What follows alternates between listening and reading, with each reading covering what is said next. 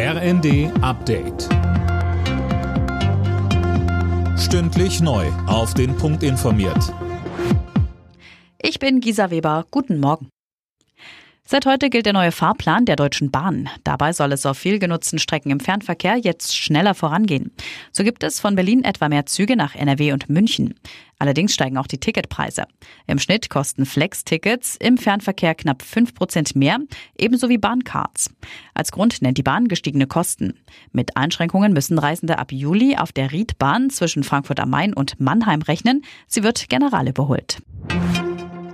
Jetzt kurz vor Weihnachten schlägt Gesundheitsminister Lauterbach in Sachen Corona-Alarm. Er warnt in der Bild am Sonntag vor einer massiven Krankheitswelle und ruft die Menschen in Deutschland dazu auf, vorsichtig zu sein. Lauterbach rät unter anderem zu einer Impfung gegen Corona und Grippe sowie zum Maskentragen in Bus und Bahn. In Berlin wird heute gegen Antisemitismus, Rassismus und Fremdenfeindlichkeit demonstriert. Das Bündnis Nie wieder ist jetzt hat zu einer Demo von der Siegessäule zum Brandenburger Tor aufgerufen.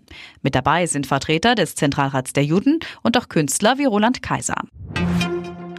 In Norwegen und Schweden werden heute die Nobelpreise vergeben. Der Friedensnobelpreis geht in diesem Jahr an die inhaftierte iranische Aktivistin Nages Mohammadi. Ihre in Frankreich lebenden Kinder wollen den Preis für sie entgegennehmen. Sie selbst hatte angekündigt, in den Hungerstreik zu treten.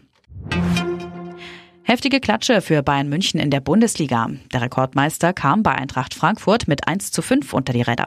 Leipzig hat das Spitzenspiel in Dortmund 3 zu 2 gewonnen. Außerdem spielten Union Gladbach 3 zu 1, Wolfsburg Freiburg 0 zu 1, Bremen Augsburg 2 zu 0 und Heidenheim Darmstadt 3 zu 2. Alle Nachrichten auf rnd.de